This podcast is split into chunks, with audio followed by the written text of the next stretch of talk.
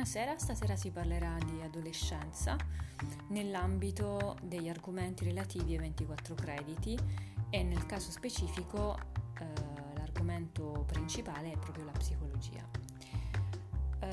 Allora, durante l'adolescenza avviene quello che può essere definito lo sviluppo del sé e dell'identità, ma andiamo per gradi.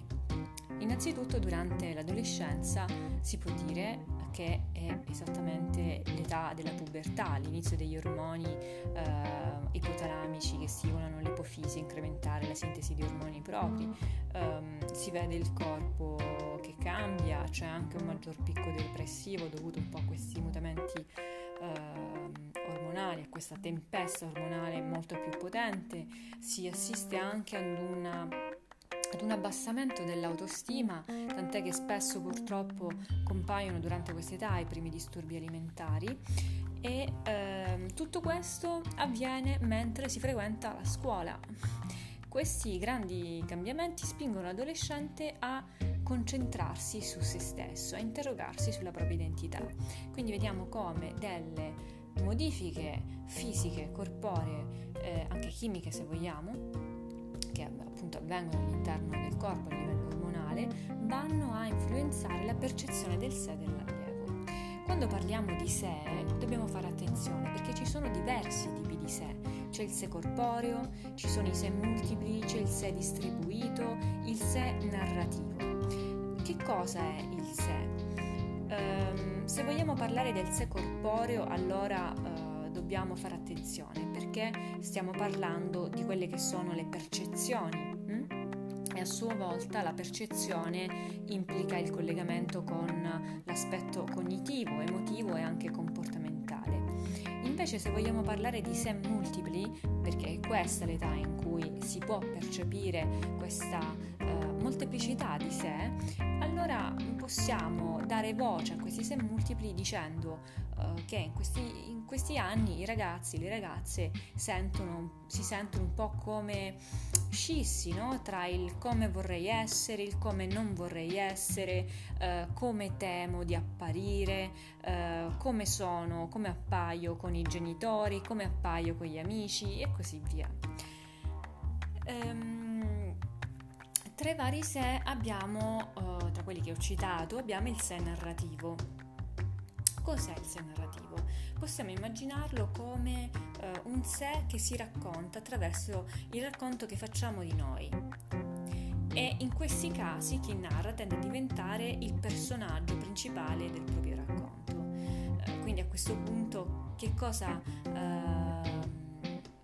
può implicare, no? Narrare se stessi, cosa vuol dire quindi essere se stessi da un punto di vista narrativo? Beh, può significare diverse cose, ma fondamentalmente può significare per primo non cambiare nonostante il tempo, quindi essere sempre uguali a se stessi, oppure può significare anche il desiderio di raggiungere un modello, quindi essere diversi da sé.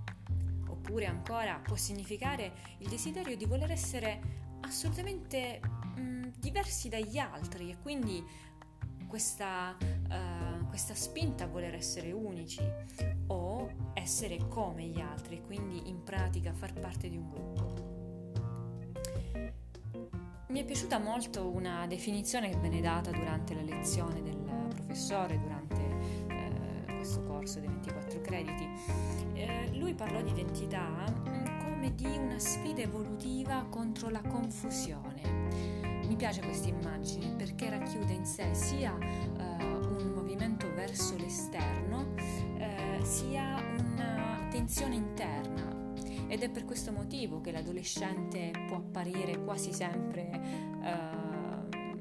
incavolato, anche senza motivo. In realtà dobbiamo pensarlo come un individuo, una persona che sta sfidando qualcosa, sta sfidando la confusione, vuole capire chi è.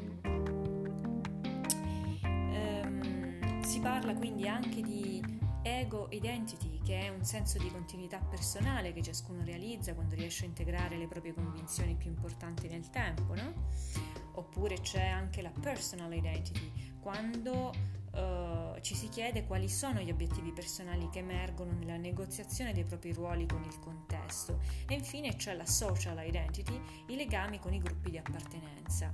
Quindi rispetto a questa prima parte possiamo focalizzarci soprattutto su due concetti importanti. Il primo è che l'adolescenza è l'età dello sviluppo del sé. Abbiamo visto poi i vari tipi di sé, se volete potete riascoltare l'inizio della registrazione. E il secondo punto su cui focalizzarci è che l'identità che si costruisce durante l'adolescenza e durante tutta la vita comunque può essere vista come questa sfida evolutiva contro la confusione, per cui si parla di ego identity, di personal identity e anche di social identity.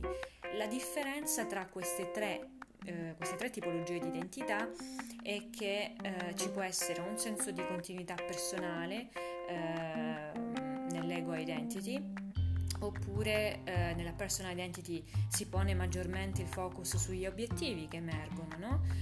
Nel momento in cui stiamo negoziando il nostro ruolo con il contesto, io che per il ruolo che copro appunto sono una docente e mi trovo all'interno del contesto classe, ecco che qui sto un po' giostrando su quelli che sono i miei personali obiettivi e anche però gli obiettivi appartenenti al contesto in cui mi trovo, ok? Quindi al mio ruolo nel contesto classe.